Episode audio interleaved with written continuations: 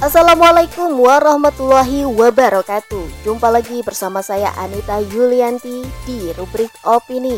Kali ini saya akan membacakan sebuah naskah yang berjudul Wajah Arab Saudi dalam Pagutan Liberalisasi oleh Fitria Zakiatul Fauzia CH Ikuti terus selengkapnya di Narasi Podcast. Narasi Pos, cerdas dalam literasi media, bijak menangkap peristiwa kunci Arab Saudi dikenal sebagai negara tempat terletaknya kota suci Makkah dan Madinah. Disebut juga dengan Haramain yang merupakan dua kota suci umat Islam yang harus dijaga dan dimuliakan. Akan tetapi kondisi Arab Saudi saat ini sangat disayangkan. Bagaimana tidak? Banyak warga Arab Saudi yang disebut-sebut meninggalkan peranata negara yang sudah ada sejak kerajaan dipimpin oleh putra mahkota Muhammad bin Salman mulai dari 2017 lalu.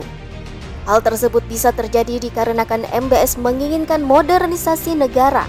Kebijakan-kebijakan MBS tersebut dalam rangka menjadikan Arab Saudi sebagai negara modern dan tempat nyaman bagi turis yang notabene-nya dari barat.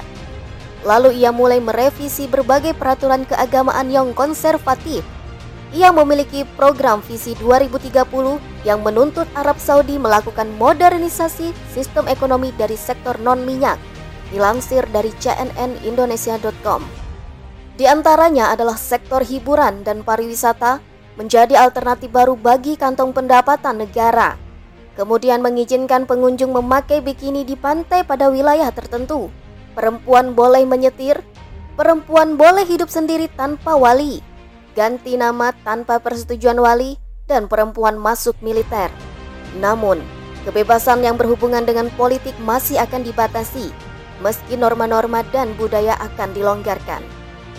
Ada seorang tokoh yang pernah mengatakan, "Jika kalian ingin menerapkan syariat Islam, pergi saja ke Arab." Kepada para pejuang Islam, memang Arab Saudi banyak dikira sebagai negara Islam, tetapi nyatanya hanya negeri Islam. Karena apabila dikatakan sebagai negara Islam, maka Arab Saudi harusnya menerapkan syariat Islam secara keseluruhan dalam bingkai negara Islam atau khilafah. Faktanya, Arab Saudi dengan sistem kerajaannya kian hari semakin liberal. Ada beberapa hal yang dapat diketahui.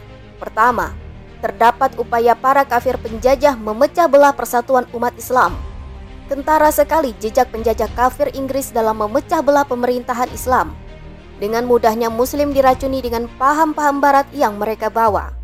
Kedua, westernisasi dilakukan oleh kafir penjajah di negeri-negeri Islam Sebagaimana yang terjadi di Arab Saudi saat ini, tentunya tidak lepas dari sandiwara kapitalisme global dalam melakukan westernisasi. Kebencian kaum kafir penjajah kepada umat Islam begitu nyata. Apabila umat Islam tidak sampai pindah agama, mereka akan terus menebarkan paham-paham sesatnya, yaitu ideologi sekuler kapitalisme. Terlebih dunia berada di bawah lingkup kapitalisme internasional Tentunya ideologi ini yang diagungkan agar umat Islam menjadi tercerai-berai. Ketiga, menjadikan penguasa negeri-negeri Islam sebagai boneka penjajah. Belum puas menjauhkan umat Islam dari hukum syara, yang dilakukan oleh penjajah gaya baru adalah menjadikan penguasa negeri muslim agen-agen mereka. Bukan hanya ingin menghancurkan umat Islam, tetapi juga untuk merampas sumber daya alam yang melimpah ruah di negeri-negeri muslim.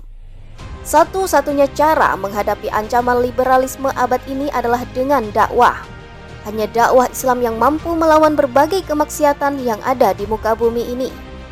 Propaganda jahat kafir penjajah telah lama berlangsung. Liberalisme yang mereka emban senantiasa digaungkan supaya umat kembali seperti zaman jahiliyah dan mudah mereka setir.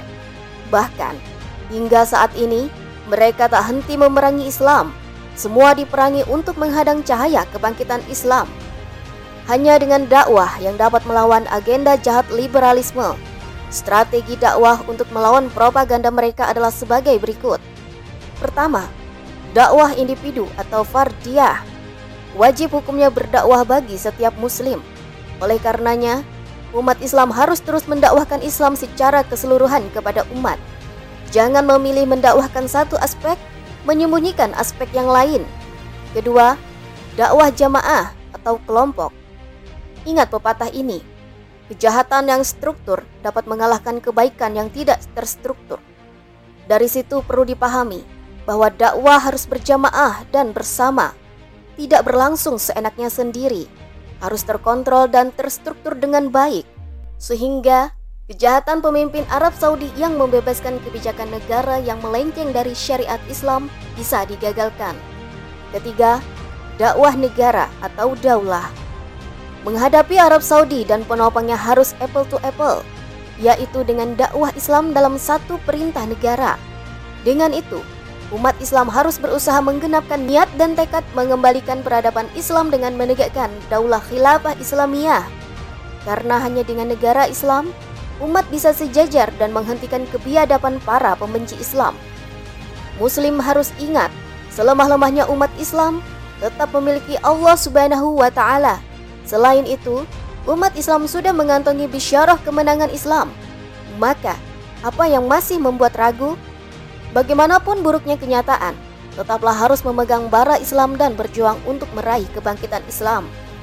Di dalam Al-Quran Surah As-Saf ayat 8, Allah berfirman, yang artinya, mereka hendak mematikan cahaya agama Allah dengan mulut ucapan-ucapan mereka. Tapi Allah tetap menyempurnakan cahayanya meskipun orang-orang kafir membencinya. Kembalinya negara Islam atau khilafah yang kedua adalah janji Allah Subhanahu wa taala dan bisyarah Nabi Muhammad sallallahu alaihi wasallam sebagaimana yang tertulis dalam hadis yang artinya selanjutnya akan tegak kembali khilafah yang mengikuti manhaj kenabian hadis riwayat Ahmad akan tetapi bukan berarti umat Islam berlepas tangan menunggu tegaknya janji tersebut umat Islam harus berupaya mengembalikan sesuai dengan metode yang telah Rasulullah Shallallahu Alaihi Wasallam contohkan. Dengan tegaknya sistem pemerintahan Islam, segala bentuk aturan yang telah Allah Subhanahu Wa Taala turunkan dapat diterapkan secara menyeluruh dalam segala aspek kehidupan. Karena hanya dengan ini, paham-paham Barat termasuk liberalisme, kemungkaran, dan kezaliman dapat dihentikan dan keadilan dapat terwujud dalam aspek kehidupan.